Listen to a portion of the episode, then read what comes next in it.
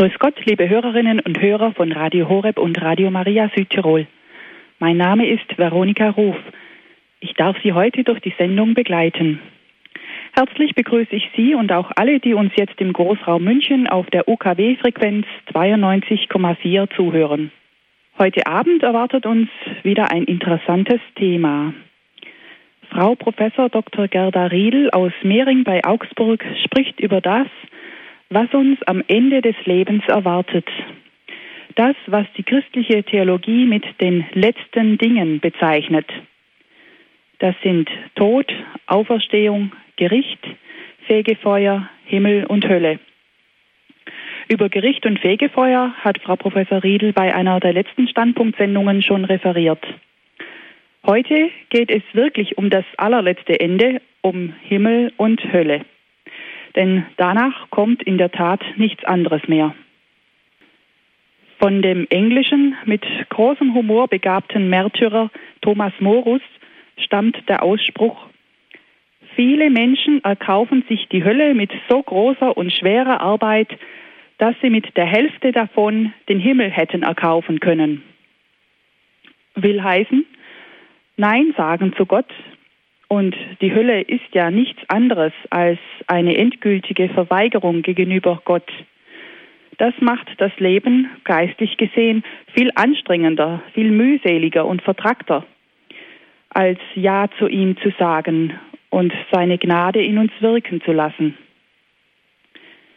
Es kommt auf meine Entscheidung an. Will ich bei Gott sein oder nicht? Will ich Himmel oder Hölle? Die Zeit der Entscheidung ist jetzt in diesem Leben. Heute Abend wollen wir Ihnen jedenfalls Lust auf den Himmel machen. Dazu muss man aber erst wissen, was der Himmel ist und sein Gegenteil die Hölle. Das wird uns jetzt unsere Referentin ausführen, die ich herzlich begrüße. Grüß Gott, Frau Professor Riedel. Ja, guten Abend, Frau Dr. Ruf. Frau Professor Riedel, zu Beginn möchte ich Sie unseren Hörern kurz vorstellen. Sie sind außerplanmäßige Professoren für Dogmatik an der Theologischen Fakultät der Universität Augsburg. Sie kennen sich aber auch bestens im kirchlichen Recht aus. Ihre theologische Laufbahn haben Sie an der Ludwig-Maximilians-Universität in München begonnen, zunächst mit dem Lehramtsstudium und dann an der Theologischen Fakultät der Universität Augsburg fortgeführt. Sie haben in Augsburg promoviert, habilitiert und schließlich auch den Lehrstuhl für Dogmatik dort vertreten. Zudem sind Sie Gastprofessorin an der Katholisch-Theologischen Fakultät der Universität Innsbruck. Sie halten zahlreiche Vorträge nicht nur im akademischen Bereich, sondern auch in der Erwachsenenbildung. Wir freuen uns sehr, dass Sie heute Abend wieder bei uns sind. Ja, ich danke Ihnen für die freundliche Einladung und freue mich auch schon auf die Hörer. Ja, Frau Professor Riedel, die Dogmatik ist ja unterteilt in alle möglichen Traktate. Himmel und Hölle, das sind so klassische Themen der Eschatologie, also der theologischen Lehre von den letzten Dingen. Darf ich Sie fragen, sind diese Themen für Sie als Professorin einige mögliche unter vielen oder nehmen Sie einen besonderen Stellenwert für Sie ein?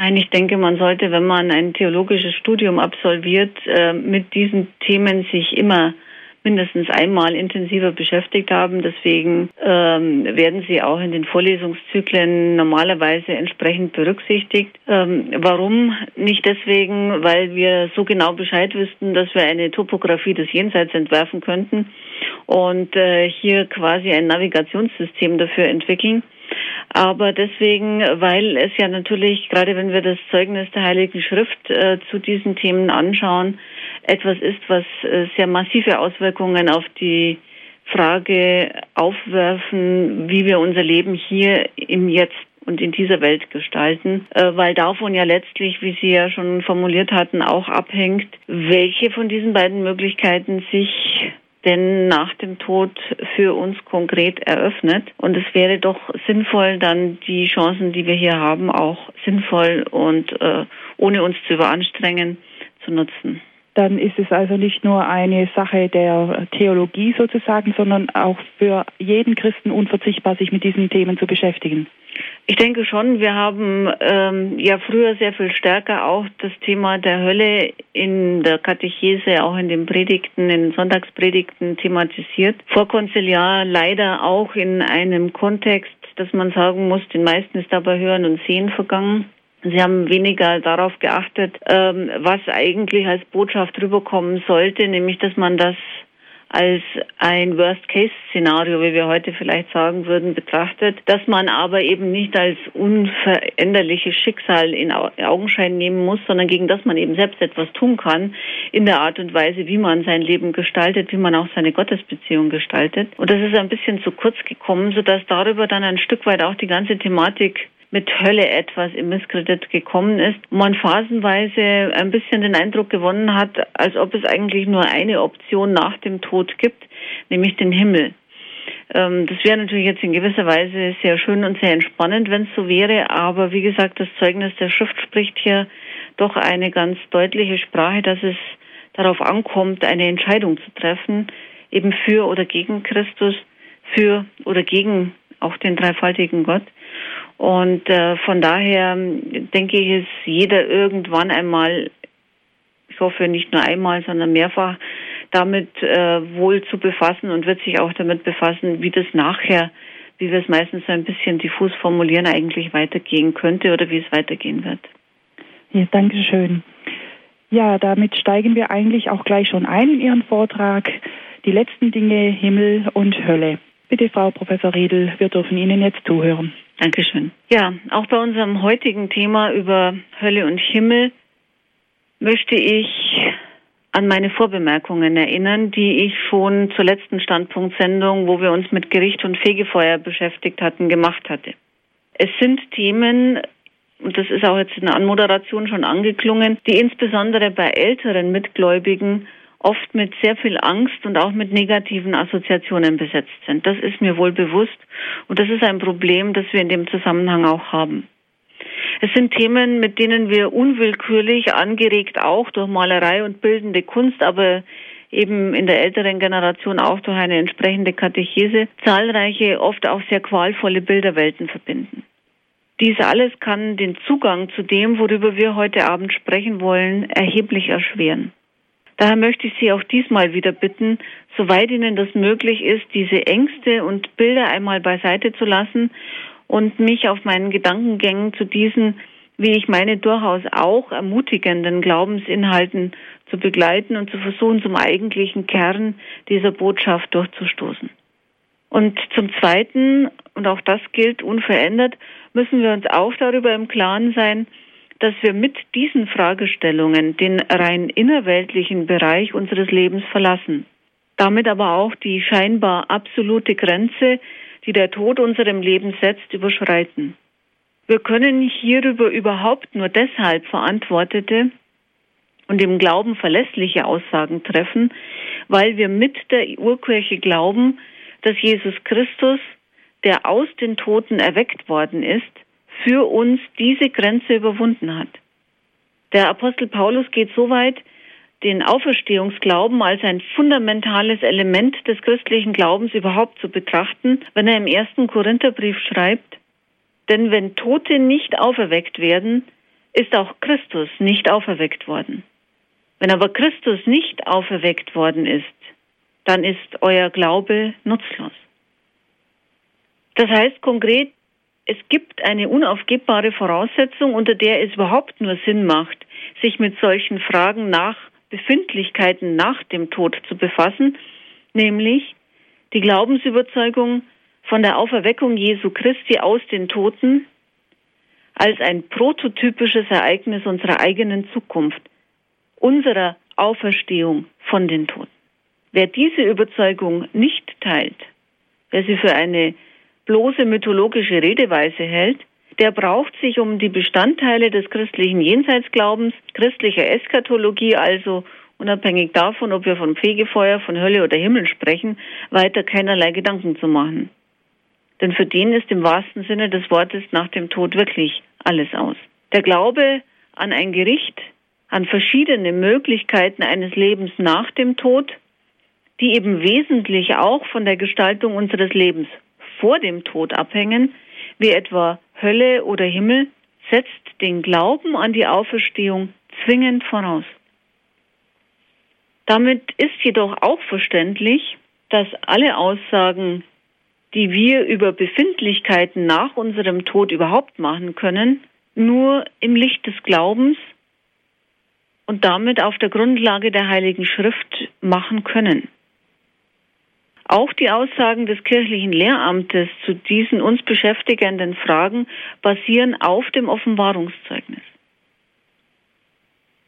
Wenn wir von diesen beiden Möglichkeiten Himmel und Hölle sprechen, dann assoziieren wir meistens ja sehr stark schon eine Lohn- und Strafe-Thematik mit diesen beiden Themenbereichen.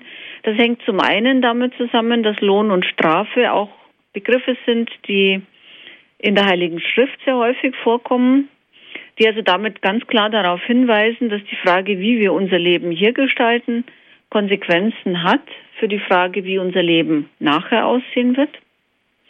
Es hängt aber auch damit zusammen, dass man dann vor allen Dingen auch im 19. Jahrhundert sehr stark eine Moralisierung dieser Themen vorgenommen hat, um den Preis allerdings, dass wir das, was eigentlich an eschatologischer Heilszusage, das ist ja das Zentrale, das ist das, was eigentlich ausgesagt werden soll, auf das, was wir hingeführt werden sollen, dass das zu kurz gekommen ist. Und man hatte dann schlussendlich den Eindruck, wir haben es hier mit einem Gott zu tun, der da sitzt wie ein Buchhalter und über alle unsere Bewegungen, unsere Gedanken, unsere Handlungen Buch führt und dann unterm Strich die Summe zieht, die natürlich in vielen Fällen nicht gerade zu unseren Gunsten ausfällt. Daher rühren dann natürlich die Ängste, die Frage, wie kann ich das vermeiden? Wie bekomme ich, wie es zum Beispiel in radikaler Weise übrigens auch Martin Luther formuliert hat, einen gnädigen Gott? Oder anders gesagt, wenn wir es biblisch formulieren, wie kann ich das Heil erlangen, das Christus uns allen zugesagt hat. Das ist der Hintergrund, vor dem wir uns auch mit dem Thema der Hölle zu beschäftigen haben. Nicht das Unheil steht im Vordergrund, sondern das Heil steht im Vordergrund. Das Unheil ist aber natürlich die Alternative, die es gibt, die Konsequenz, die sich ergibt, wenn wir uns vom Heil abwenden. Insofern versteht konsequenterweise das kirchliche Lehramt unter Hölle auch eine Befindlichkeit, die im Übrigen sowohl die Seele allein, also unmittelbar nach dem Tod, als auch des durch die allgemeine Totenauferstehung in seiner Leiblichkeit existierenden Menschen in ewiger Gottferne befindlich ist, in ewiger Gottferne, die natürlich dann als Unheil erfahren wird. Was sagt die Schrift zu diesen Fragen?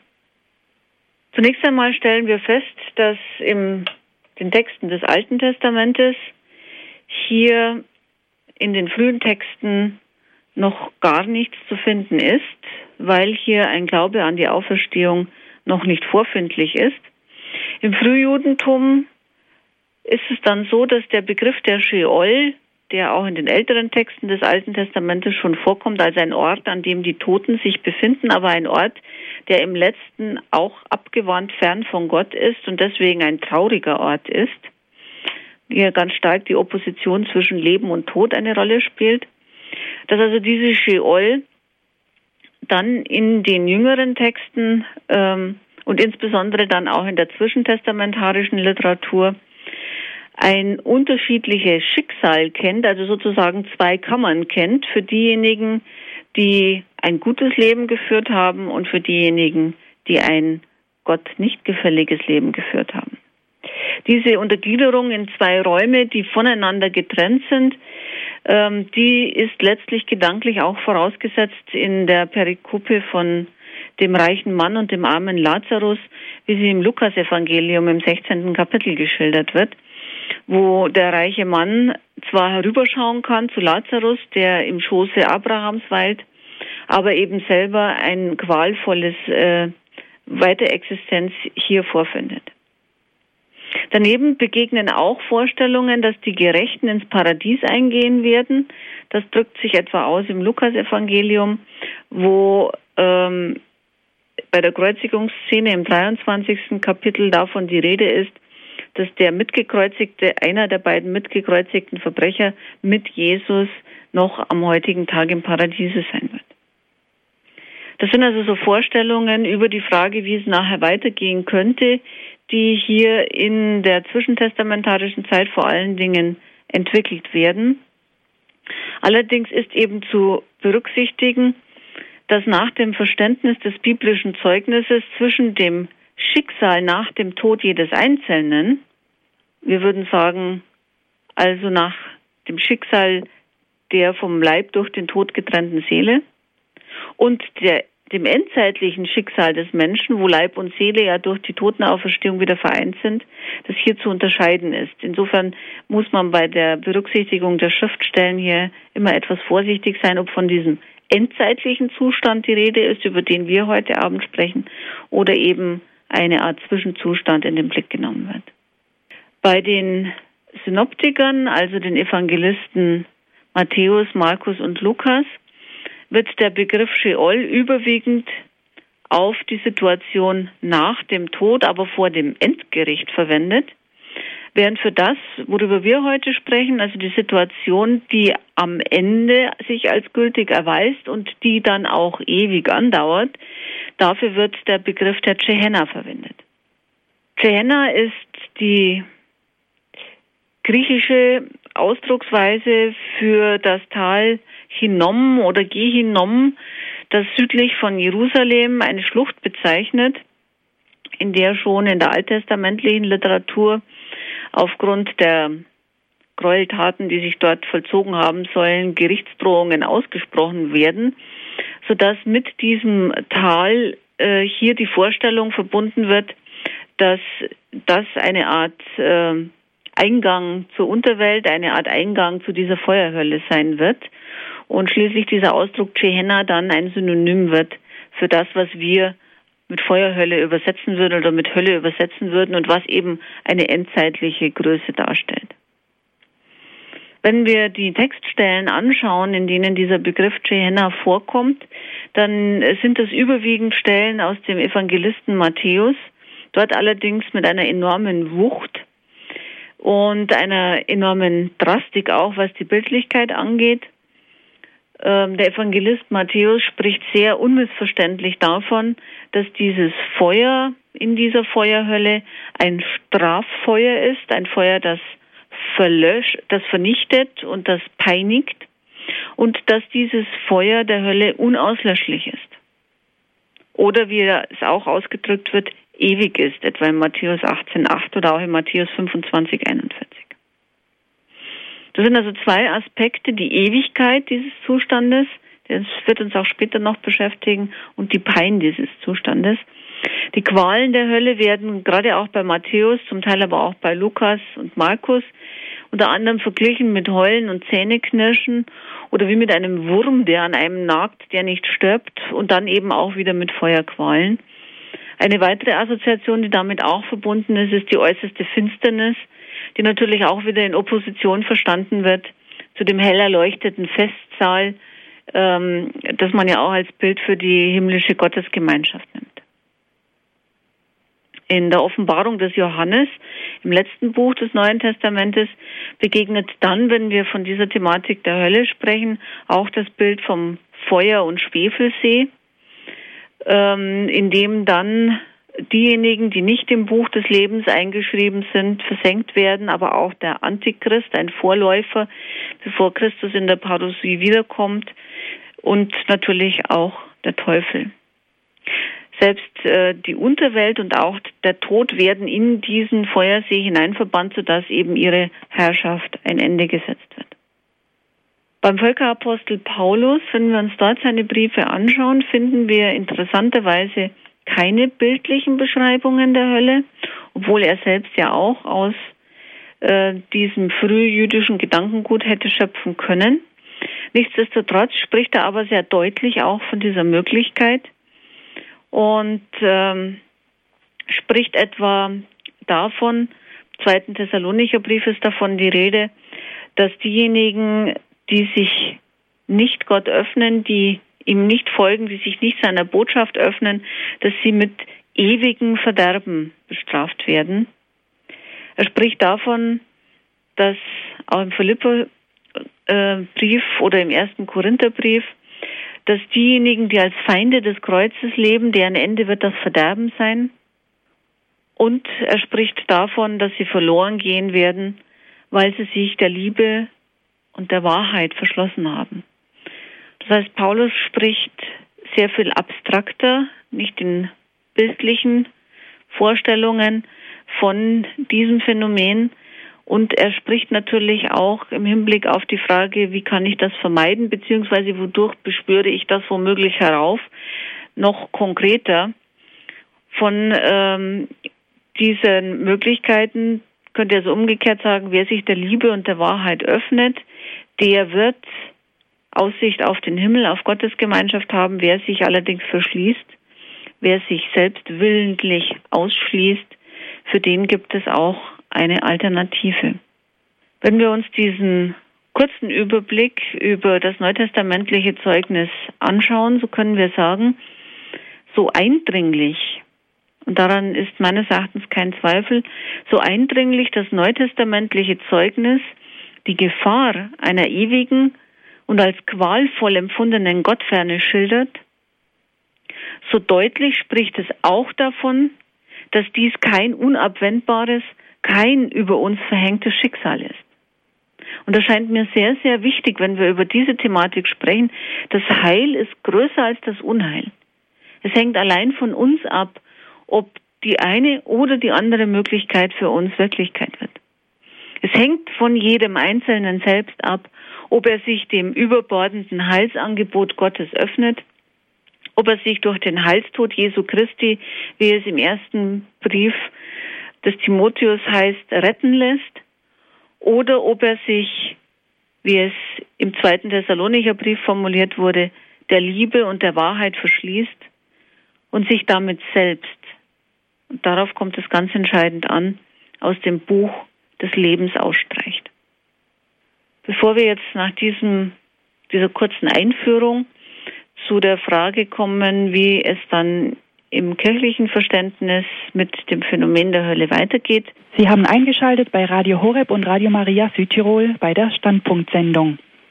Zu Gast bei uns ist Frau Professor Dr. Gerda Riedel aus Mehring bei Augsburg.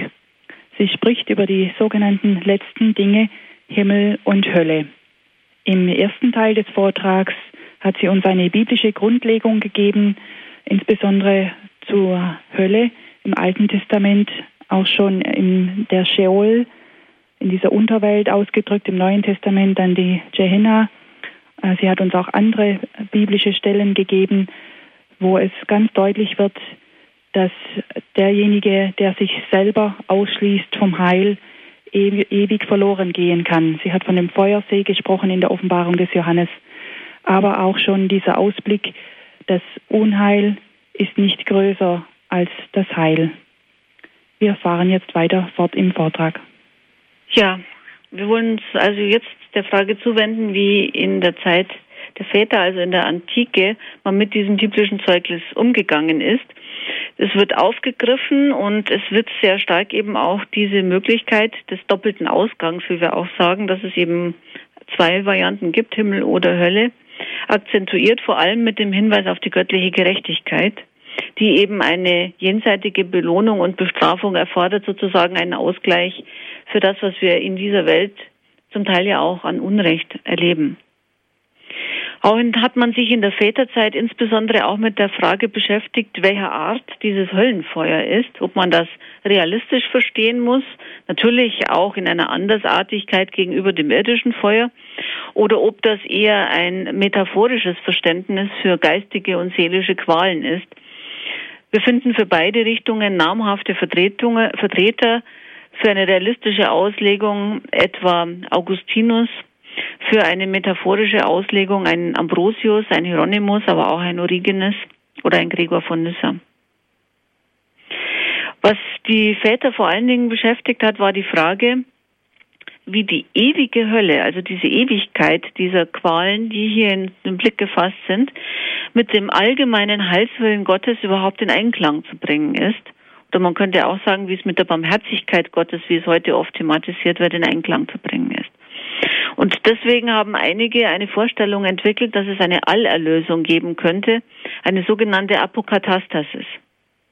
Eine Allerlösung oder eine Allversöhnung würde bedeuten, dass die ganze Schöpfung, einschließlich der Sünde, der Verdammten, aber letztlich auch in der letzten Konsequenz der Dämonen und des Teufels zu einem Zustand vollkommener Seligkeit führen müsste. Clemens von Alexandrien hat deswegen Vorstellungen vertreten, zu sagen, dass diese angekündigten Strafen, die wir im Neuen Testament haben, äh, einer Läuterung dienen, so ähnlich wie wir das aus dem Fegefeuer kennen, wobei ich bei meinem letzten Vortrag ja betont hatte, dass es vom Fegefeuer nur noch einen Ausgang in den Himmel gibt, aber nicht mehr in die Hölle. Also das sozusagen als ein Heilmittel, ein äh, Läuterungsmittel und damit nur als etwas Vorübergehendes.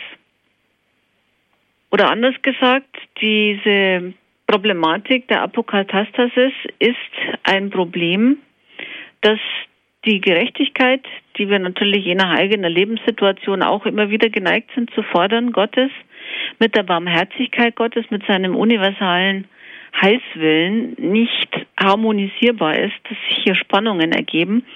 Und da ist eben der Gedanke zu sagen, es gibt zunächst eine ausgleichende Gerechtigkeit, wenn das aber dann abgebüßt ist sozusagen, dann siegt letztendlich die Barmherzigkeit Gottes. Wobei bei den Vätern letztlich der Aspekt viel stärker im Vordergrund stand, dass die Schöpfung unvollständig sein könnte, wenn Teile von ihr, weil sie eben weil sie sich selbst ausgeschlossen haben, nicht in die endzeitliche Gottesgemeinschaft gelangen. Auch wenn uns heute die Frage nach der Unvollständigkeit der Schöpfung weniger bewegt, als das aus philosophischen Gründen in der Väterzeit der Fall war, so bleibt aber ein erhebliches Problem. Wie kann für uns, wie kann für Gott Glückseligkeit vollkommen sein, wenn Menschen, die wir lieben, sich aus freiem Willen aus dieser Gottesgemeinschaft und damit natürlich auch aus der Gemeinschaft mit uns ausschließen? Wie kann also die vollkommene, beglückende Glückseligkeit sich tatsächlich ereignen, wenn wir doch immer unter diesem Schmerz der Trennung eigentlich leiden müssten? Das ist heute eine häufig gestellte Frage in diesem Zusammenhang, die man meines Erachtens auch nicht leichtfertig ad acta legen kann. Nichtsdestotrotz ist auf dem fünften ökumenischen Konzil in Konstantinopel im Jahr 553 die Apokatastasis-Lehre eindeutig verurteilt worden das ist also kein Weg, das Problem zu lösen. Das Problem freilich bleibt bestehen. Mit dem Problem, wie ein Mensch, der nur zeitlich gesündigt hat, dafür mit einer ewigen Konsequenz zu rechnen hat. Und das ist ja auch ein Aspekt, der in dieser Apokatastasis-Lösung sozusagen mit enthalten ist zu für eine zeitliche Sünde gibt es auch nur eine zeitlich begrenzte Strafe und am Ende wird dann alles gut und zwar für alle. Mit diesem Problem hat man sich dann sehr intensiv auch im Hochmittelalter auseinandergesetzt. Thomas von Aquin sagt, auf die Frage, warum jemand, der nur zeitlich gesündigt hat, deswegen trotzdem mit ewigen Konsequenzen zu rechnen hat, dass zunächst einmal derjenige, der sich hier in einer so gravierenden Weise von Gott abwendet, damit natürlich auch gegen ein ewiges Gut sündigt. Also auch wenn es von seiner Seite her sozusagen nur ein zeitlicher Akt ist, ist es etwas, was sich gegen etwas Ewiges richtet, indem er das ewige Leben, das ihm eigentlich als Angeld in der Taufe und in dieser Christusbeziehung geschenkt ist, indem er das gering geschätzt hat.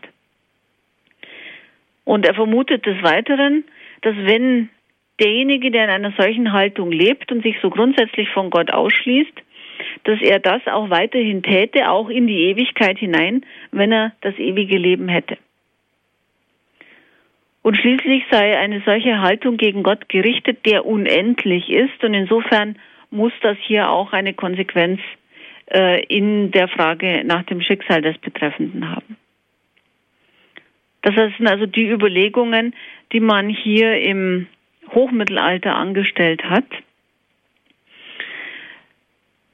Natürlich hat man sich auch in der Reformation mit dieser Thematik immer wieder beschäftigt, ähm, wobei hier vor allen Dingen dann aber erst in der Aufklärungszeit verschiedenste spannende Theorien entwickelt worden sind, die schlussendlich auch ein bisschen auf die Theologie in der katholischen Kirche eingewirkt haben im 20. Jahrhundert.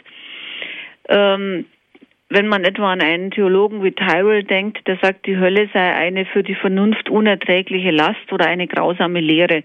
Auch das sind Positionen, die man heute immer wieder hören kann, wenn man sich mit dieser Thematik beschäftigt. Ich denke, dass aber aufgrund dessen, was wir im Neuen Testament zu dieser Thematik gehört haben, doch sehr eindeutig ist, ähm, dass wir hier mit dieser Möglichkeit zumindest rechnen müssen. Freilich müssen wir uns darüber auch im Klaren sein, dass das Neue Testament nicht den Sinn hat, unser Nichtwissen über das Jenseits aufzuheben. Auch das Dogma der Kirche, uns zu sagen, die Hölle existiert als eine Möglichkeit, die real auf uns zukommen kann, wenn wir uns von Gott ausschließen, will nicht etwas über das Jenseits sagen, sondern will uns vor allen Dingen etwas über unser Leben hier und jetzt sagen und wie wir es orientieren sollen. Insofern hat oder ist Josef Ratzinger zuzustimmen, der in einem Artikel darauf aufmerksam gemacht hat, dass man an der ganzen Strenge des Realitätsanspruches der Hölle festhalten soll, damit der Mensch dazu gebracht wird, angesichts der realen Möglichkeit, es geht hier nicht nur um eine Drohpädagogik, der realen Möglichkeit eines ewigen Scheiterns, den Anspruch der Offenbarung in seiner letzten Ernsthaftigkeit tatsächlich auch zu verstehen und wahrzunehmen. Wie viele Menschen von dieser Problematik ergriffen werden, das wissen wir nicht. Wir können nur hoffen, dass es möglichst wenige oder im besten Fall vielleicht sogar keiner ist. Aber an der Realität dieser Möglichkeit sollten wir, wenn wir das biblische Zeugnis ernst nehmen, lieber nicht zweifeln. Es hat in der Hoffnung darauf, äh, hier noch eine Lösung der in, mit der Apokatastasis-Lehre verbundenen Problematik anzudeuten, auch noch den Versuch gegeben, einen in der evangelischen Theologie entworfenen Ansatz, die sogenannte Vernichtungshypothese aufzugreifen und darin eine Lösung zu finden. Vernichtungshypothese heißt, dass diejenigen, die sich von Gott abgewendet haben, nicht der Auferstehung teilhaftig werden, dass sie also einfach im Nichts bleiben. Dazu könnte man sagen, gäbe es Bibelstellen, etwa Matthäus 13,39 oder auch Matthäus 3,12, wo vom Bild der Ernte auch immer wieder die Rede ist und davon, dass die Spreu, also das, was keinen Wert hat, was äh, bedeutungslos ist, dass das nicht endlos aufbewahrt wird, sondern dass das ein für alle Mal vernichtet wird. Der Ernst der Entscheidungssituation bliebe gewahrt, wenn man annimmt, dass die Menschen, die sich Gott endgültig verschlossen haben, völlig zunichte werden. So meinen die Vertreter dieser Position. Ein Problem an der Vernichtungshypothese ist freilich, dass Gott seine Beziehung zu einem Menschen radikal abbricht, wenn er ihn im Nichts lässt und er müsste dann ja letztlich auch die Seele dieses Menschen in irgendeiner Weise vernichten. Dies widerspricht jedoch all dem, was wir im biblischen Gottesbild an treue Aussagen Gottes haben. Viel eher ist die ewige Gottferne, die Hölle, als eine Befindlichkeit zu begreifen, die durch eine willentliche Absage des Menschen an Gott entsteht.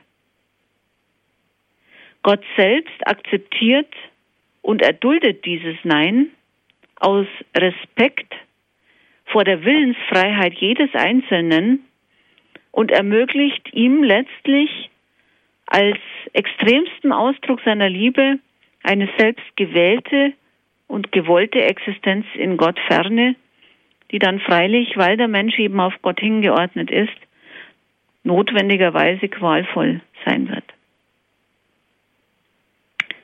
So viel also zu dieser wenig erfreulichen, aber nichtsdestotrotz ernstzunehmenden Möglichkeit, der Hölle, der ewigen Gottferne.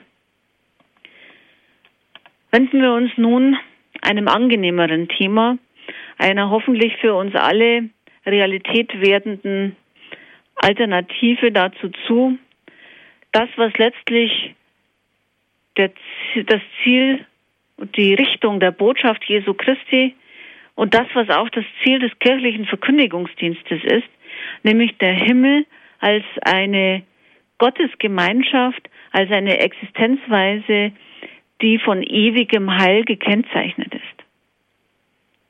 Der Himmel ist die endgültige und damit auch die unverlierbare Befindlichkeit im ewigen Heil, die dem Menschen nach dem Tod, beziehungsweise wir hatten ja bei der Fegefeuer-Thematik schon darüber gesprochen, einer notwendigen Läuterung von Gott als ein selbstverständlich unverdientes Geschenk verliehen wird, an dem er aber dann eben auf unverlierbare Weise Anteil hat.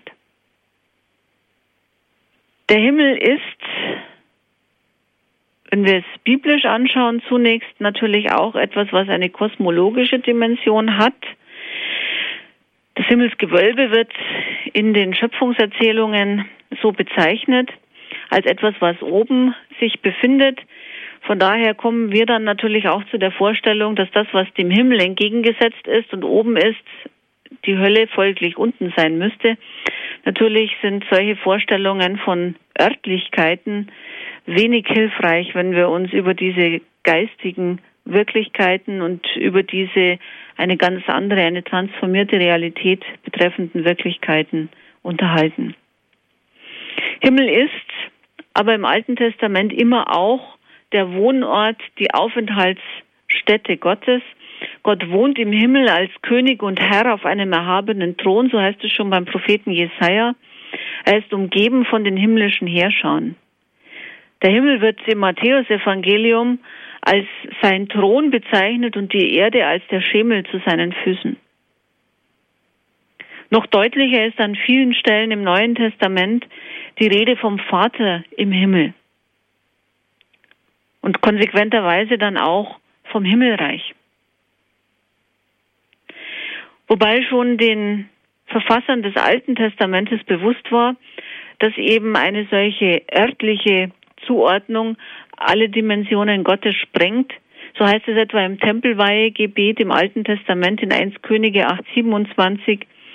Siehe selbst der Himmel und die Himmel der Himmel fassen dich nicht, wie viel weniger dieses Haus, damit ist der Tempel in Jerusalem gemeint, das ich gebaut habe. Wenn Matthäus also vom Himmelreich spricht, dann meint er damit nicht so sehr einen konkreten, fassbar in Quadratmetern aufteilbaren Ort, sondern eben diese Dimension der Gottesgemeinschaft, diese Dimension des Zusammenseins mit Gott, die all das übersteigt, was wir uns hier vorstellen können. Dabei ist nach biblischem Verständnis der Himmel immer ein Ort des Heiles. Er ist der Ort, an dem Heil ganz ist, unfragmentiert, unbegrenzt.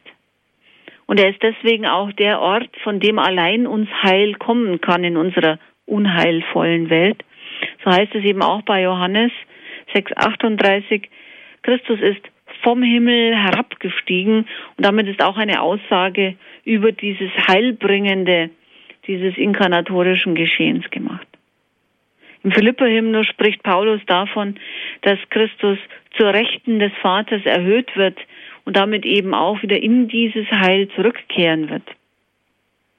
Vom Himmel her wird der Heilige Geist gesandt, wie es die Apostelgeschichte formuliert. Und am Ende der Zeiten wird der Menschensohn mit großer Macht und Herrlichkeit auf den Wolken des Himmels kommen, wie Matthäus in ähm, Kapitel 24 in Anlehnung an die große Vision bei Daniel, der Daniel-Apokalypse formuliert. Der Menschensohn, also diese Erwartung der Parousie, der Wiederkunft Christi in Herrlichkeit, aber eben vom Himmel her, wo dieses Heil dann, das mit der Menschwerdung Jesu Christi, mit seinem Leiden und Sterben schon begonnen hat, dann tatsächlich vollendet wird, sodass mit dem Himmel also immer auch eine soteriologische, eine erlösende, eine rettende Dimension verbunden ist. Und damit auch schon ein Stück weit ein Angeld für uns darstellt auf das, was wir am Ende in der Vollendung erwarten dürfen. Zunächst einmal ist der Himmel vollendete Gottesherrschaft und ewiges Leben.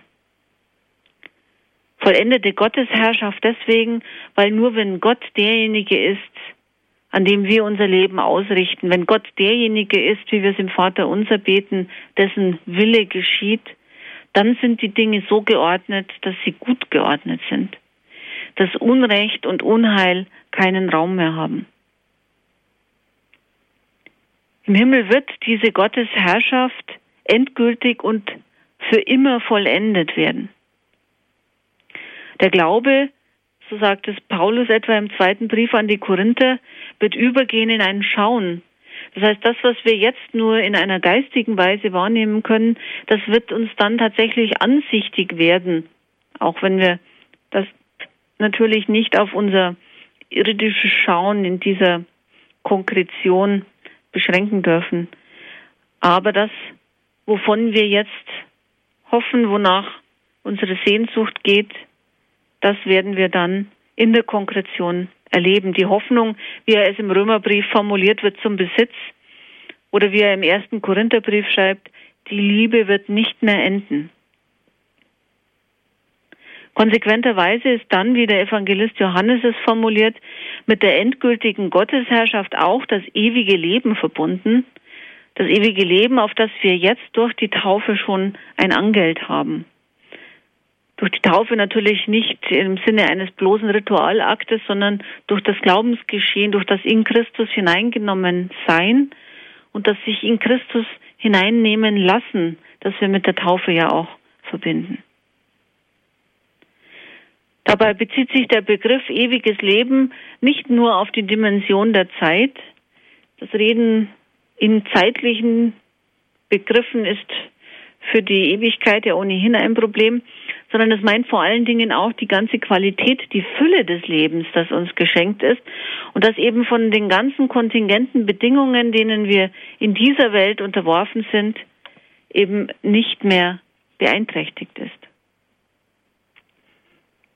Darüber hinaus ist der Himmel nicht nur vollendete Gottes Herrschaft und ewiges Leben, sondern er ist auch Christusgemeinschaft. Ich habe schon angedeutet, durch die Taufe sind wir ja mit Christus verbunden, sind wir schon anfanghaft in einer Christusgemeinschaft, alle, die wir zu diesem Leib Christi gehören, wie wir die Kirche ja auch bezeichnen. Und das wird seine eigentliche Vollendung finden. Wir werden mit Christus sein, wie Paulus es im Philipperhymnus formuliert, und daheim beim Herrn sein. Davon kommt ja auch der Gedanke, dass unsere eigentliche Heimat der Himmel ist und dass wir in dieser Welt eben nur Pilger sind, dass wir in der Fremde sind mit all den Fairnessen, die damit verbunden sind. Ich denke, wir sollten das, was wir in dieser Welt haben, nicht zu gering schätzen und wir sollten uns an dem freuen, was wir hier auch haben. Aber wir sollten uns auf der anderen Seite auch darüber klar sein, dass alles das, was wir an Freude und Glück in dieser Welt erleben können, ein müder Abglanz dessen ist, ein matter Schein dessen, was uns im Himmel als dieser Gemeinschaft mit Christus, als dieser Gemeinschaft mit dem dreifaltigen Gott tatsächlich erwartet, wo all unsere Sehnsucht, all unsere Ängste zur Ruhe kommen, wo wir in einem wirklichen und eigentlichen Sinne daheim sind. Im Himmel wird all das vollendet werden, was wir in der Kirche und durch die Kirche, durch die Kirche Jesu Christi auf Erden erwarten. Die Himmel der Himmel ist eine Gemeinschaft der Heiligen und insofern haben wir nicht nur Gemeinschaft mit Gott, sondern wir haben auch Gemeinschaft mit all denen, die uns im Glauben in Christus verbunden sind. Josef Ratzinger hat in seiner Eschatologie formuliert, wenn Himmel auf dem In-Sein in Christus gründet, das ist eine Formulierung aus Paulus, auf dem In-Sein in Christus, dann schließt er das Mitsein all derer ein, die zusammen den einen Leib bilden. Der Himmel kennt keine Isolierung. Er ist die offene Gemeinschaft der Heiligen und auch die Erfüllung alles menschlichen Miteinanders, nicht die Konkurrenz zu, sondern die Konsequenz aus dem reinen Geöffnetsein für Gottes Angesicht.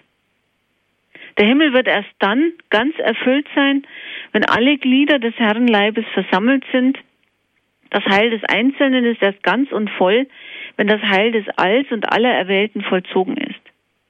Die ja nicht einfach nebeneinander im Himmel sind, sozusagen in einzelnen Abteilungen, sondern miteinander als der eine Christus der Himmel sind. Manchmal sagt man ja so scherzhaft, wenn der und der in den Himmel kommt, dann möchte ich da lieber nicht hin. Ich denke, dass wir da ein Stück weit eben auch nicht begreifen, wenn wir so sprechen und wenn wir im Ernst so sprechen würden, was diese Vollendung auch im Hinblick auf unsere Sozialbeziehungen konkret bedeutet. Dass das eben, was wir hier an Beschränkungen haben, an Unvollkommenheiten und an Schwierigkeiten, dass das aufgehoben sein wird.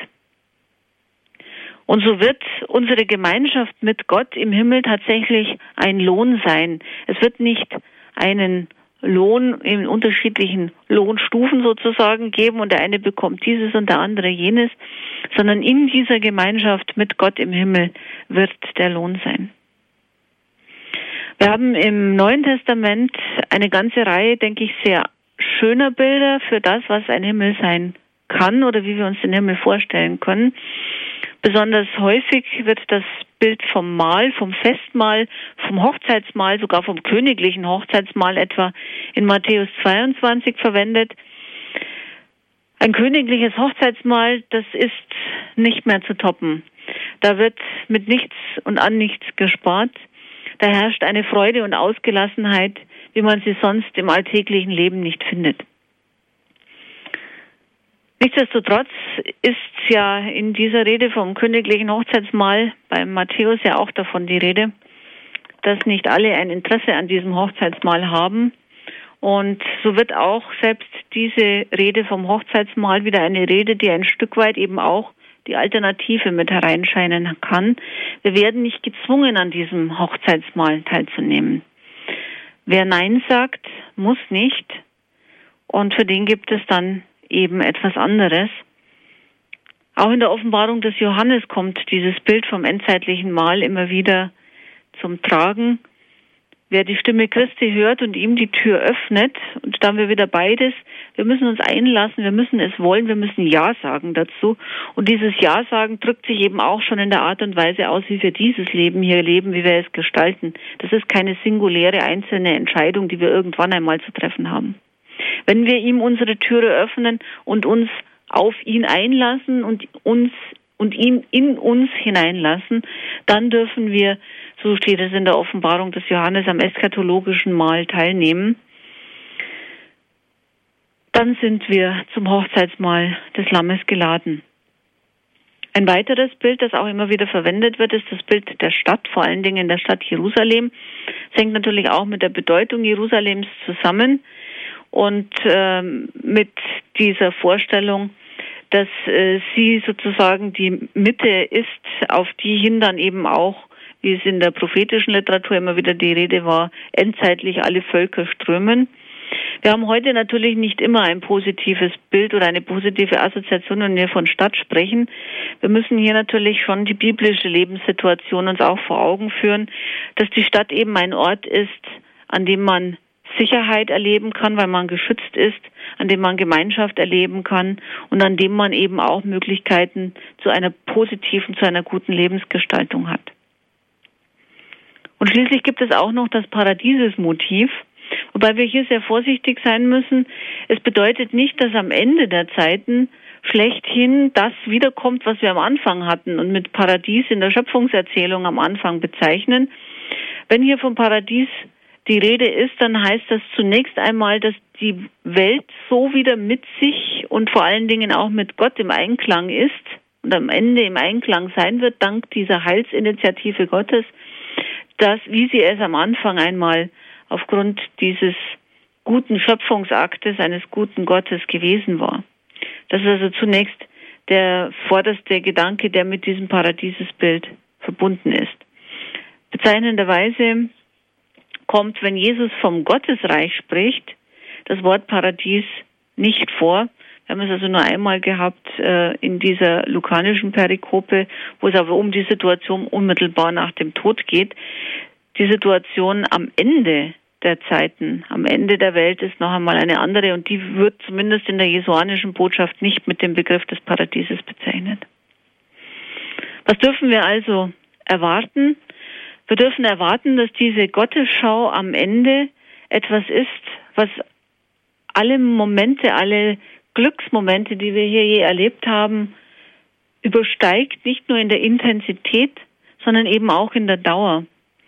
Dass die Gottesschau ein, wie man auch sagt, vom Erkennen erleuchteter Akt der Liebe ist und ein von der Liebe durchglühter Akt des Erkennens. Dass es also etwas ist, was den ganzen Menschen betrifft, was nicht nur unsere emotionale Komponente oder unsere intellektuelle Komponente anspricht, sondern was uns ganz in unserer Ganzheitlichkeit hier in Anspruch nimmt, was uns ganz betreffen wird und dem wir uns auch mit keiner Faser würden entziehen wollen. Wenn der Mensch mit all seinen Kräften so in dieser beseligenden Gottesschau auf den dreifaltigen Gott hingeordnet ist, dann, so ist es die Überzeugung jedenfalls der Theologen, kann der Mensch auch nicht mehr sich durch eine Sünde von ihm abwenden. Das heißt, das, was wir einmal, wenn wir die Schöpfungserzählung hier äh, berücksichtigen, erlebt haben, dass der Mensch durch Sünde sich von Gott abwendet und damit auch das Unheil letztlich in die Welt kommt, das wird sich so nach unserem Verständnis nicht wiederholen. Diese Vorstellung von Himmel ist ebenso wie dann eben auch die Vorstellung von der Hölle eine, die ewig dauert, das heißt ohne Ende sein wird. Vielen Dank für Ihre Aufmerksamkeit. Sie hören Radio Horeb und Radio Maria Südtirol in der Standpunktsendung. Unser Thema ist die letzten Dinge Himmel und Hölle. Nachdem wir den Vortrag gehört haben, sprechen wir jetzt mit Frau Dr. Gerda Riedel über Himmel und Hölle. Sie hat uns das biblische Zeugnis nahegebracht. Es ist eindeutig, es gibt die Hölle, es gibt den Himmel. Es bleibt die Möglichkeit, dass jemand sich willentlich von Gott ausschließt, von dieser Gottesgemeinschaft in der ewigen Gottesferne verharrt. Aber es gibt auch den Himmel, das ist die vollendete Gottesherrschaft, wo Gottes Wille geschieht. Es ist das ewige Leben, das Leben in Fülle. Es ist ewige Christusgemeinschaft. Es ist unsere Heimat. Ja, vielen herzlichen Dank, Frau Professor Riedel, für Ihren Vortrag. Wir haben auch schon zwei Hörer äh, in der Leitung. Einmal ein Herr aus dem Saarland. Darf ich Sie begrüßen? Ja, ich bin eine, ah, eine, Dame. eine Dame aus dem Saarland. Ja, Sie dürfen mich gern begrüßen. Ich wollte jetzt zuerst vielleicht nur mal wissen, ob dieser Vortrag wiederholt wird. Denn das ist ja so ein umfangreiches Thema und so interessant, dass man das schon noch mal hören könnte. Das war jetzt meine hauptsächliche Frage. Ja, gerne. Ich kann äh, gleich darauf hinweisen, auch am Ende werde ich das nochmal durchgeben, dass Sie sich dann eine CD bestellen können bei unserem CD-Dienst. Ich sage schon mal gleich die Telefonnummer. Mhm. Das ist die 0700. Ja, 0700. 75, 25, 75, 20.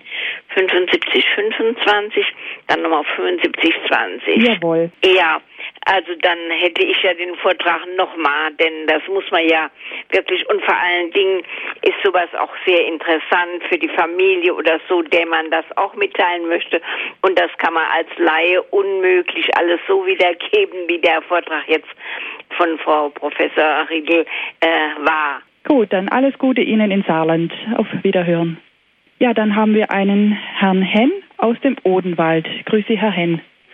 Ja, grüß Gott an Sie wie auch an Frau Professor Riedel. Ähm, ich gehöre einem Bibelkreis an, der schon mehr als 20 Jahre existiert und wir haben uns des Öfteren schon mit diesem Thema befasst. Und da gibt es immer wieder einen wesentlichen Punkt, über den wir nicht hinauskommen. Und der lautet, wie kann es möglich sein, dass Gott, der Liebe ist, ein Geschöpf schafft, das er dann der Vernichtung anheimstellt? Das wäre die Frage. Ja, Frau Professor Riedel. Ja, das ist natürlich in der Tat eine sehr spannende Frage. Ähm, die uns im letzten wieder zur Frage zurücktreibt und die müsste man eigentlich andersrum formulieren. Wie kann es sein, dass der Mensch, der von einem guten Gott gut geschaffen wurde, sich von diesem guten Gott abwendet? Das ist das eigentliche Problem bei der ganzen Angelegenheit.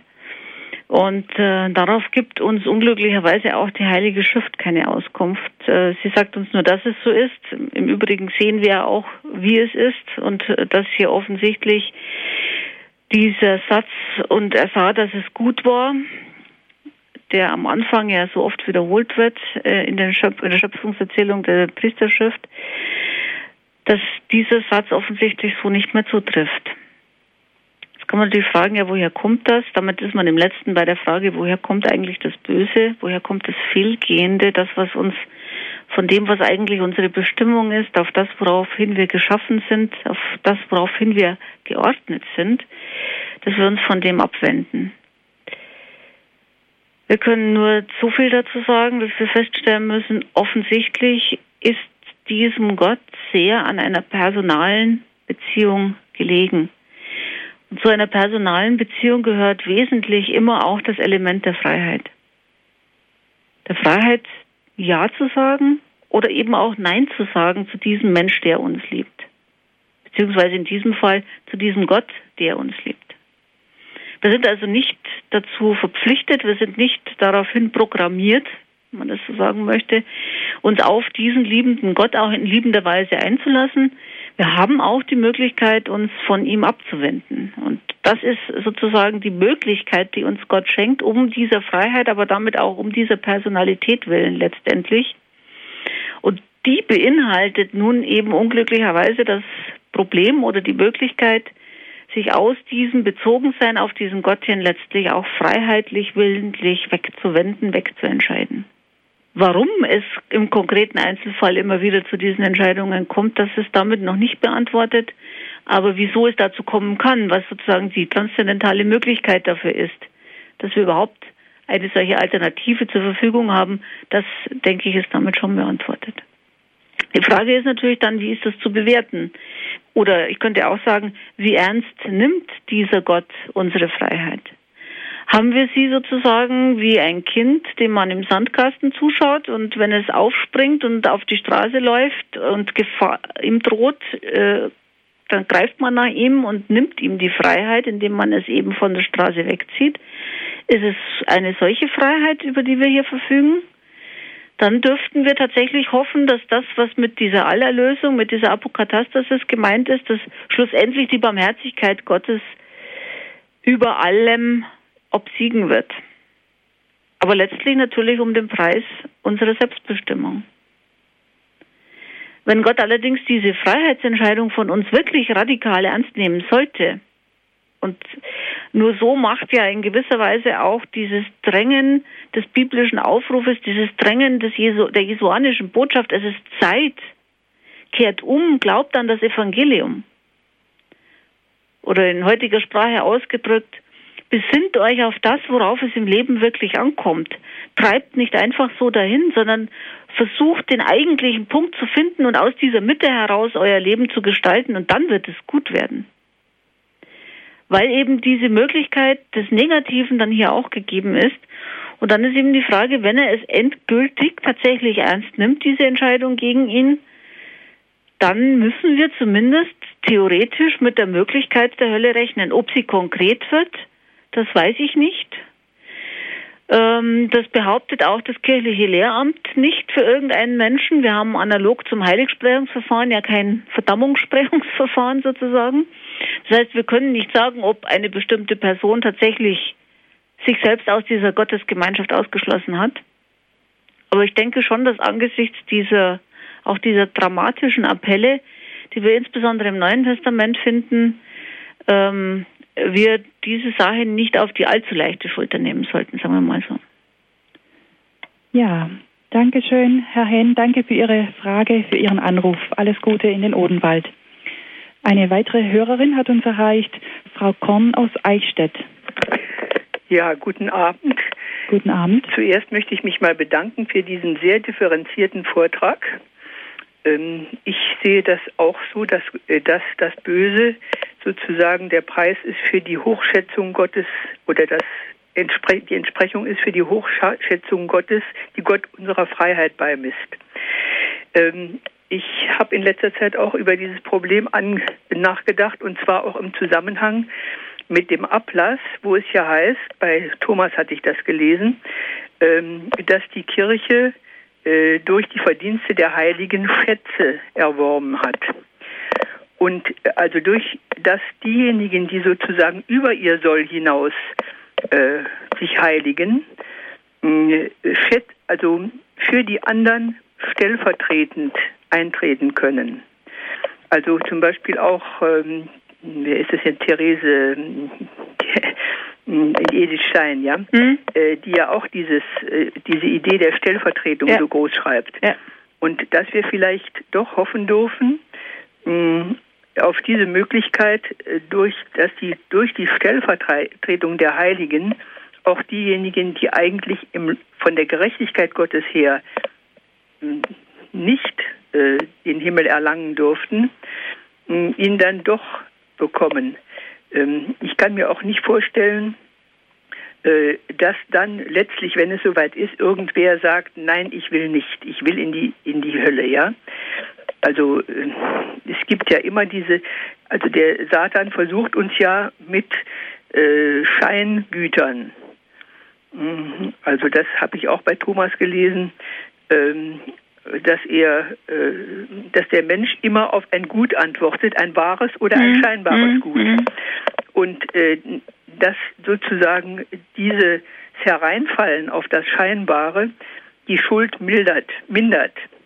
Ja. Also jedenfalls nicht für das, für die ewig, für die, äh, für die ewige Verdammnis äh, unbedingt äh, Folge, äh, das, das ist richtig. Also wir reden hier natürlich, wenn wir von der Möglichkeit der Hölle oder der ewigen Gottferne sprechen, nicht von lässlichen Sünden. Lässliche Sünden werden im Fegefeuer geläutert. Das ist gar keine Frage. Oder in dieser Befindlichkeit des Fegefeuers, immer wir uns das vorstellen wollen. Wir reden von so gravierendem und bewusstem, willentlichem sich abwenden von Gott. Und da ist natürlich schon, zumindest denkerisch, die Frage, wenn jemand sein Leben so dezidiert und bewusst Gott abgewandt lebt, da geht es nicht um die Dinge, die einem immer wieder unterlaufen aus Unachtsamkeit oder sonstiges, sondern in einer dezidierten Gottesablehnung lebt und aus dieser Haltung heraus auch sein Leben gestaltet, ist natürlich schon die Frage, ob der tatsächlich, wenn er in diese Gottesbegegnung nach dem Tod hineinkommt, ähm, plötzlich noch einmal äh, hier sozusagen alles ad acta legt, was er bisher in seiner eigenen Lebensbiografie sich selber ja auch in dieser Haltung letztlich verhärtet und ähm, die vertieft hat, oder ob er nicht in der Konsequenz dann auch sagen wird, weil ihm hier letztlich auch bewusst werden wird und alle Selbsttäuschung dann ein Ende haben wird, wie er eigentlich zu diesem Gott steht, dass er mit ihm nichts zu tun haben will. Ich weiß es nicht, ob das konkret wird, aber es ist als denkerische Möglichkeit, wenn wir eine solche radikale Ablehnung Gottes ernst nehmen, die eben nicht nur in einzelnen Fehlverhalten sich manifestiert, sondern die eine prägende Lebenshaltung ist, ähm, dann ist das schon etwas, womit man zumindest denkerisch rechnen können müsste. Das ist das eine. Ähm, zum Thema des Sühneleidens, ähm, da muss man natürlich immer festhalten, dass zuerst und zuallervorderst es ein Sühneleiden Jesu Christi gibt. Und alles, was wir Menschen in diesem Zusammenhang dazu beitragen, wir sprechen ja auch oft davon, dass wenn jemand äh, ein schweres Leiden zu tragen hat, sei es jetzt psychischer oder körperlicher Natur, dass er das in dieses Leiden Jesu Christi mit hineinfließen kann. Das dient zum einen, denke ich, ein Stück weit auch der eigenen Bewältigung des Leides, dass man dem eigenen Leid einen Sinn auch geben kann. Aber es ist zum anderen auch Ausdruck der Verbundenheit mit Christus und über Christus auch mit der Solidargemeinschaft, sage ich jetzt mal, aller Glaubenden. Und so für, zu verstehen ist das im letzten auch mit diesem Glaubensschatz, den wir haben. Wir leben nicht für uns allein, wir sterben auch nicht für uns allein und wir sind auch nicht für uns allein in, in Gottes Gemeinschaft Vielleicht sind wir für uns allein in Gottes Ferne. Vielleicht macht das auch einen Teil der Hölle aus. Das weiß ich nicht. Das könnte ich mir aber vorstellen. Aber dieser ekklesiale und dieser kommuniale Aspekt des Zusammenseins, des Miteinanderseins, das heißt ja auch des Füreinander-Einstehens. Gemeinschaft ist ja nicht nur etwas, was wir erleben, wenn wir fröhliche und lustige Feste feiern. Gemeinschaft wird ja dann konkret und real und vertieft sich, wenn wir dann, wenn eben die Festivitäten vorbei sind, wenn die Not da ist, wenn die Schwierigkeiten kommen, dem anderen beistehen, anstatt ihn dann in die Pfanne zu hauen. Und so können wir aus dieser Solidarität der unsichtbaren Kirche, der himmlischen Gemeinschaft, die ja schon in der Gottesgemeinschaft ist, mit uns, die wir hier noch unterwegs sind, unter Umständen dann im Zusammenhang mit dem Ablass hier auch positive Früchte ziehen. Ja, vielen Dank, Frau Korn, für Ihren Anruf. Alles Gute Ihnen nach Eichstätt. Wir haben schon die nächste Anruferin in der Leitung. Es ist Frau Birnbeck aus Passau. Frau Birnbeck? Ja, guten Abend. Ja, guten Abend. Äh, erstens mal tut es mir leid, dass ich die vorhergehenden Vorträge über Fegefeuer nicht gehört habe. Das wäre nämlich das, was mich hauptsächlich interessiert. Und zwar habe ich äh, ja, ganz aktueller Anlass. Ich habe vor kurzem meinen Mann verloren und habe gemerkt, dass bei Trauerreden, Predigten wirklich äh, so geht, dass jetzt auch jüngere Priester, äh, so wie sie sagten, sie tun so, als gäbe es nur die eine Option, nämlich den Himmel und ach, Freunde, uns ja ist jetzt schon und wunderbar und schön und äh, ich hätte es natürlich ganz gern geglaubt in der Situation, mhm. aber ich habe mir dann gedacht, es ist genau, äh, es widerspricht eigentlich dem, was man bisher äh, gehört, gelernt hat im katholischen Glauben, warum soll man für die Verstorbenen beten, für die armen Seelen, wenn die unmittelbar sofort nach dem Tod, nach ihrem persönlichen Gericht dann im Himmel wären, wenn es also nicht Fegefeuer gäbe und das lehnen ja sehr viele ab. Äh, von daher war mir ihr Satz vom Fegefeuer gibt es nur noch einen Ausgang in den Himmel. Der war mir also sehr großer Trost. Was mir aber als Frage ist, die endgültige äh, Seligkeit, äh, Vereinigung oder wie man es nennen will, äh, ist ja erst nach der Auferstehung der Toten, wenn also die Seele mit einem mystischen Leib oder wie auch immer wieder vereinigt wird. Was passiert dann in der Zwischenzeit? Die im Fegefeuer, die können doch nicht warten, so lange bis die, jetzt die Kirche. Keine Sorge, die müssen ja nicht warten bis zum jüngsten Tag. Nein, ähm, wir gehen schon davon aus, dass diejenigen, und das ist ein bisschen schwierig, wir haben das früher immer in zeitliche Fristen eingeteilt und haben deswegen dann zum Teil auch Ablässe gehabt für bestimmte zeitliche Fristen. Da ist man jetzt etwas, und ich glaube, das ist auch vernünftig zurückhaltender geworden, weil man die Zeit im Jenseits nicht so mir nichts hier nichts mit der Zeit bei uns vergleichen kann. Ähm, aber worum es eigentlich geht, ist, dass eben diese Möglichkeit des Purgatorium, der Reinigung, das Fegefeuer, dass das für all diejenigen, die zwar grundsätzlich Ja sagen zu diesem Gott, aber bei denen es halt doch immer wieder wie das ja bei den meisten von uns wahrscheinlich der Fall ist, im Alltag etwas mangelt an einer ganz heiligen Lebensführung, dass die trotzdem in einer gewissen Gelassenheit dann auch sterben können, weil es eben diese Möglichkeit gibt, auch nach dem Tod noch eine Läuterung zu erleben. Vielleicht nur in einem Augenblick der Gottesbegegnung. Ich habe auch immer gesagt, das Fegefeuer ist wie ein verzehrendes, eine verzehrende Sehnsucht nach Gott weil man ihm ja schon begegnet, auf ihn hin eigentlich möchte und dann doch die volle Gottesgemeinschaft wegen dem, was, an, was einem selbst noch fehlt zur Heiligkeit, noch nicht möglich ist. Und da ist es sinnvoll und ich denke, dass äh, der Brauch, den die Kirche hier über lange Zeit gepflegt hat, abgesehen davon, dass er auch biblisch belegt ist, für die Verstorbenen zu beten, für die Verstorbenen Messen lesen zu lassen, etwas ist, was uns ein Stück weit, glaube ich, auch bei der Trauerarbeit helfen kann, dass wir wissen, wir sind verbunden mit ihnen, wir können etwas tun für sie, sie vielleicht sogar auch für uns. Und dass sie dann, wenn diese Läuterung abgeschlossen ist, tatsächlich auch schon ohne diesen Auferstehungsleib in der Gottesgemeinschaft sind. Aber wir können sozusagen den Zeitpunkt nicht bestimmen. Ich habe das letzte Mal, glaube ich, bei der Sendung den Witz auch erzählt, den ich Ihnen jetzt aus gegebenem Anlass auch erzähle. Ähm, eine Frau befand sich in einer ähnlichen Situation wie Sie. Allerdings war ihr Mann schon länger gestorben und sie hat das immer messen lesen lassen und fragte dann nach zehn Jahren den Pfarrer, was er meint, ob er jetzt doch schon bald im Himmel ist und schon heraus aus dem Fegfeuer oder wie weit er noch drin ist. Und dann sagte der Pfarrer zu ihr, na ja, bis zu die Knie wird er schon noch drin sein. Und daraufhin sagte die Frau, ah, dann lassen wir es gut sein, der hat eh immer so kalte Füße gehabt.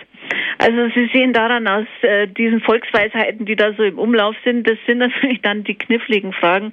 Aber ich denke, da hat man selber auch ein bisschen ein Gespür, solange man den Eindruck hat, es tut einem auch selber gut, solange schadet es bestimmt nicht zu beten.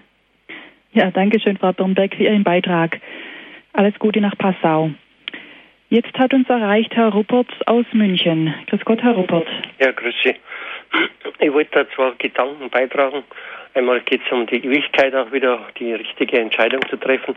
Da habe ich in einem Buch gelesen, also da hat es geheißen, also die Liebe Jesu, die ist so unendlich groß, dass er mit seinem Feuer der Liebe die ganze Hölle in Brand setzen könnte, wenn sie nur wollten.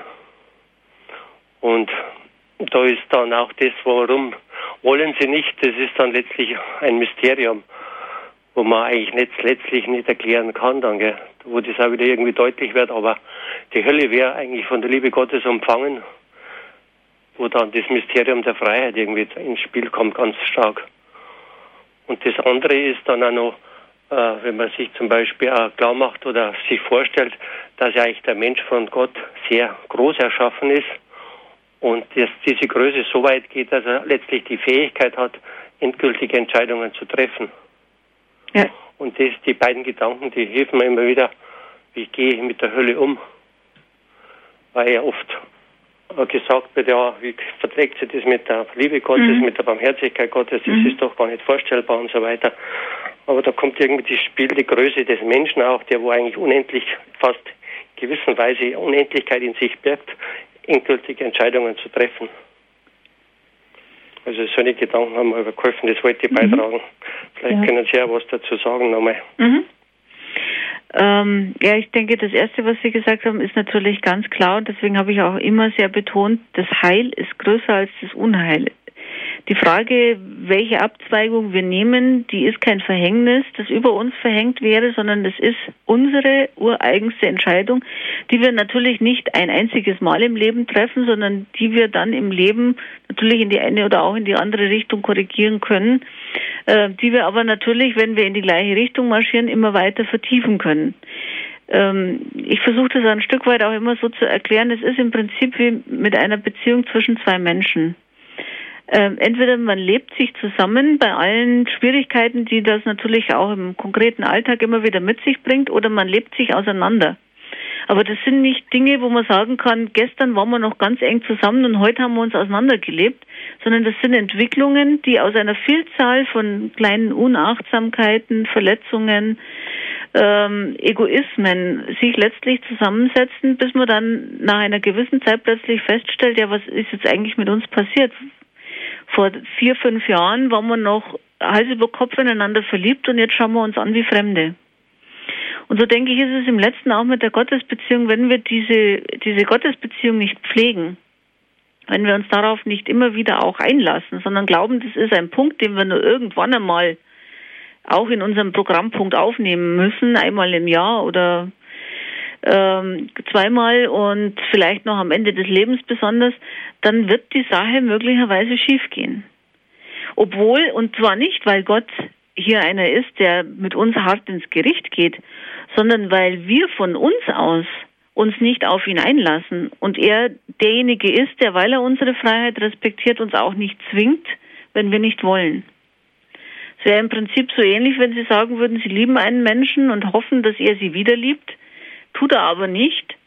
Und dann haben Sie aber die Möglichkeit, über einen Liebestrank oder sonst irgendetwas künstlich seine Zuneigung zu erzwingen.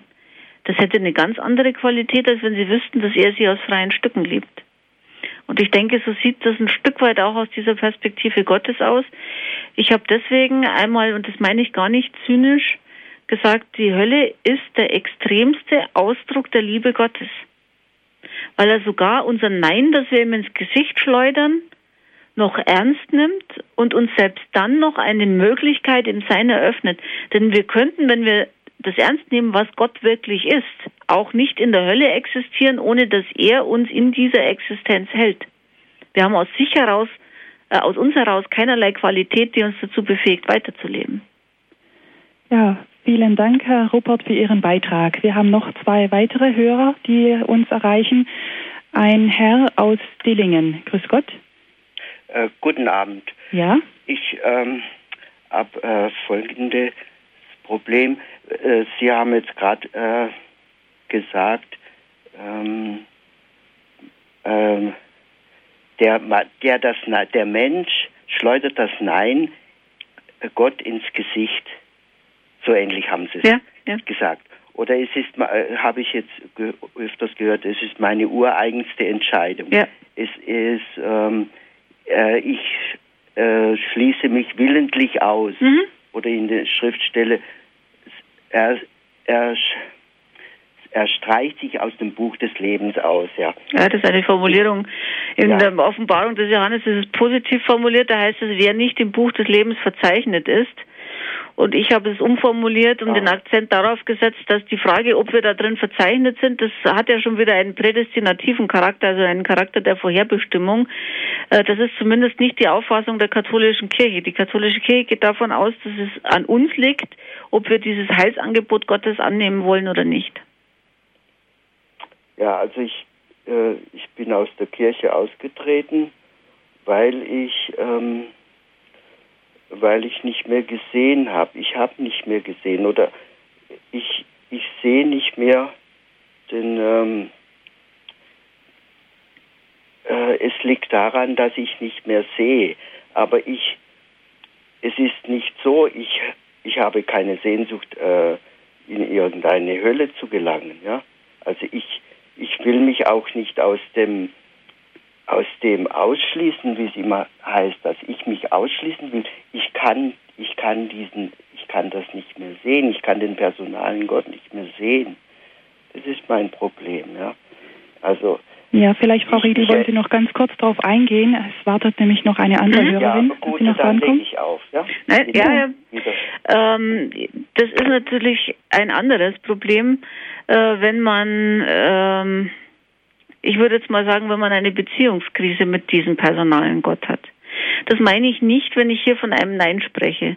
Es kann durchaus sein, so wie das auch in zwischenmenschlichen Beziehungen ist, dass es hier sehr schwierige Phasen gibt, auch Phasen gibt, wo man denkt, es geht nicht mehr weiter, man, man kriegt einfach auch keinen Draht mehr her zu diesem Gott, man, man kommt irgendwo gar nicht mehr klar mit ihm. Ähm, natürlich ist es normalerweise hilfreich, in der Kirche zu bleiben mit den Möglichkeiten, die man in der Kirche hat.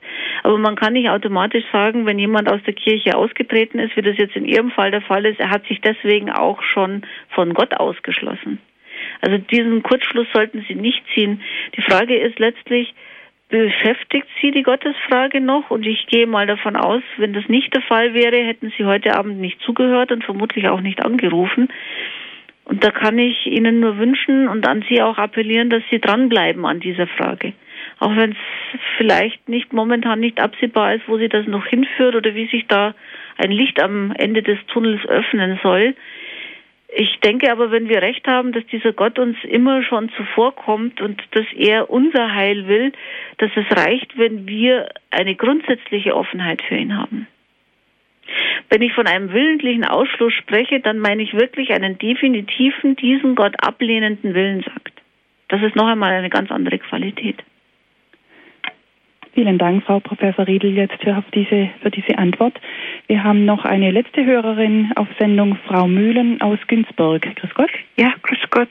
Ich wollte bloß sagen, dass äh, in Fatima ist ja gesagt worden von Maria, dass äh, Menschen in die Hölle kommen, weil niemand für sie betet. Und dass, äh, wenn, äh, wenn jemand für einen betet, dass man einfach doch auch Gnade bekommt, äh, Ja zu sagen dies, zu diesem Gott. Das Ja. wollte ich nur noch dazu sagen. Mhm. Dankeschön, Frau Mühlen. Frau Professor Riedel, möchten Sie darauf antworten? Ja, also ich denke schon, wir haben jetzt ja vorhin nur über das Gebet für die Verstorbenen gesprochen, ähm, dass es durchaus einen eigenen Wert und eine Sinnhaftigkeit hat, auch für die Lebenden zu beten. Das ist, steht ja völlig außer Frage. Ähm, ich denke aber, und da ist immer wichtig, den Unterschied zu machen, die Welt ist durch Jesus Christus schon erlöst. Wir können uns in dieses Erlösungswerk mit hineinnehmen lassen. Wir können versuchen, das unsere dazu zu tun, aber das Wesentliche ist getan.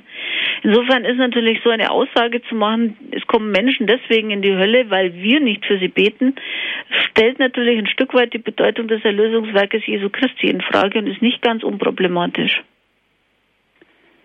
Ja, danke schön für diesen Beitrag. Ich würde ganz gerne einige Aussagen von der heiligen Therese von Lisieux an den Schluss stellen, die, glaube ich, auch äh, ganz gut jetzt hier äh, passen.